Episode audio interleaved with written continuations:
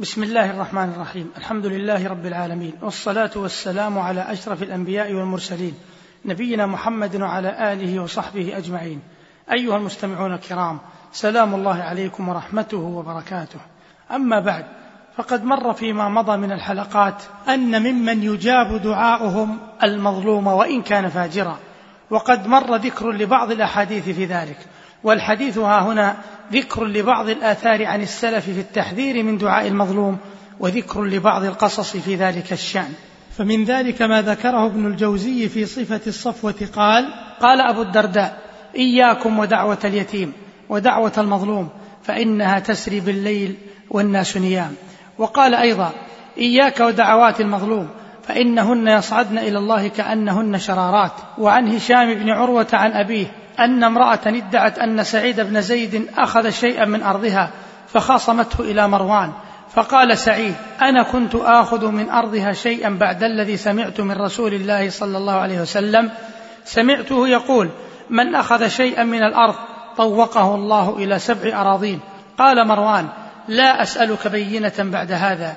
فقال سعيد اللهم إن كانت كاذبة فأعمي بصرها واقتلها في أرضها فما ماتت حتى عميت وبينما هي تمشي في أرضها إذ وقعت في حفرة فماتت. ذكره الذهبي في السير. وعن عثمان بن عطاء عن أبيه قال كان أبو مسلم الخولاني إذا انصرف من المسجد إلى أهله كبر على باب منزله فتكبر امرأته فإذا كان في صحن داره كبر فتجيبه امرأته فانصرف ذات ليلة فكبر عند باب داره فلم يجبه أحد فلما كان في الصحن كبر فلم يجبه أحد. فلما كان في بيته كبر فلم يجبه أحد. وكان إذا دخل بيته أخذت امرأته رداءه ونعليه ثم أتته بطعامه. قال فدخل. فإذا البيت فيه سراج وإذا امرأته جالسة منكسة تنكث بعود معها. فقال لها ما لك؟ قالت أنت لك منزلة عند معاوية وليس لي خادم. فلو سألته فأخدمنا وأعطاك. فعلم أن أحدا خبب زوجته عليه. فقال اللهم من أفسد علي امرأتي فأعمي بصره.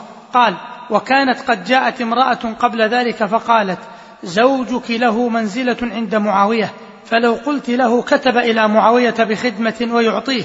قالت فبينما تلك المرأة جالسة في بيتها أنكرت بصرها فقالت ما لسراجكم طفئ. قالوا لا فعرفت ذنبها.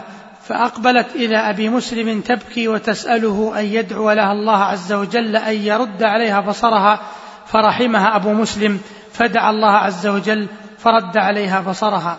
ذكره ابن الجوزي في المنتظم. وقال ابن رجب كذب رجل على مطرف بن عبد الله بن الشخير فقال له مطرف إن كنت كاذبا فعجل الله حتفك فمات الرجل مكانه فرفع ذلك إلى زياد فقال قتلت الرجل قال لا ولكنها دعوة وافقت أجلا. وكان رجل من الخوارج يغشى مجلس الحسن البصري فيؤذيهم. فلما زاد أذاه قال الحسن اللهم قد علمت أذاه لنا فاكفناه بما شئت. فخر الرجل من قامته فما حمل إلى أهله إلا ميتا على سريره. ذكره ابن رجب في جامع العلوم والحكم. وقال الذهبي كان خالد البرمكي من رجال العلم توصل إلى أعلى المراتب في دولة أبي جعفر المنصور.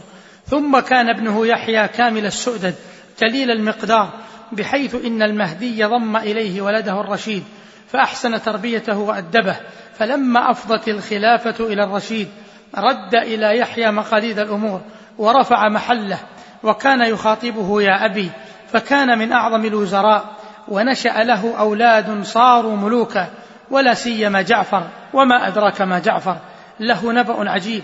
وشأن غريب. بقي في رتبة شرك الخليفة في أمواله ولذاته وتصرفه في المماليك.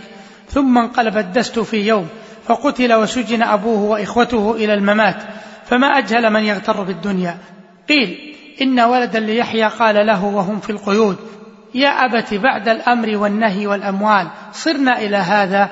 قال يا بني دعوة مظلوم غفلنا عنها لم يغفل الله عنها. وعن أحمد بن فضيل العكي قال غزا أبو معاوية الأسود فحصر المسلمون حصنا فيه علج لا يرمي حجرا لإنسان إلا أصابه فشكوا إلى أبي معاوية فقرأ وما رميت إذ رميت ولكن الله رمى استروني منه. فلما وقف قال أين تريدون بإذن الله؟ قالوا المذاكير. فقال أي رب سمعت ما سألوني فأعطني ما سألوني. بسم الله ثم رمى المذاكير بإذن الله فمر السهم. حتى إذا قرب من حائط الحرس ارتفع حتى إذا أخذ العلج في مذاكيره فوقع وقال شأنكم به. ذكره أبو نعيم في الحلية.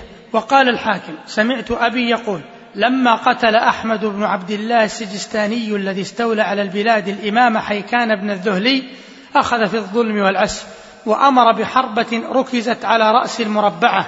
والمربعة خشيبة قصيرة يرفع بها العدل وجمع الأعيان.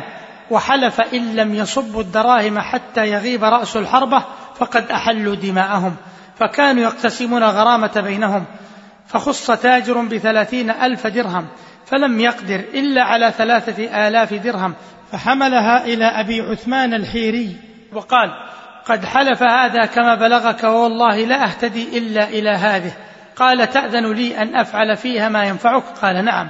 ففرقها أبو عثمان وقال للتاجر امكث عندي. وما زال أبو عثمان يتردد بين السكة والمسجد ليلته حتى أصبح وأذن المؤذن. ثم قال لخادمه اذهب إلى السوق وانظر ماذا تسمع. فذهب ورجع فقال لم أر شيئا. قال اذهب مرة أخرى. وهو في مناجاته لربه يقول وحقك لا أقمت ما لم تفرج عن المكروبين.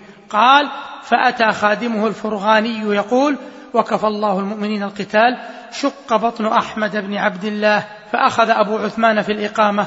قال الذهبي معلقا على هذه القصة قلت بمثل هذا يعظم مشايخ الوقت. وإلى هنا ينتهي وقت هذه الحلقة والسلام عليكم ورحمة الله وبركاته.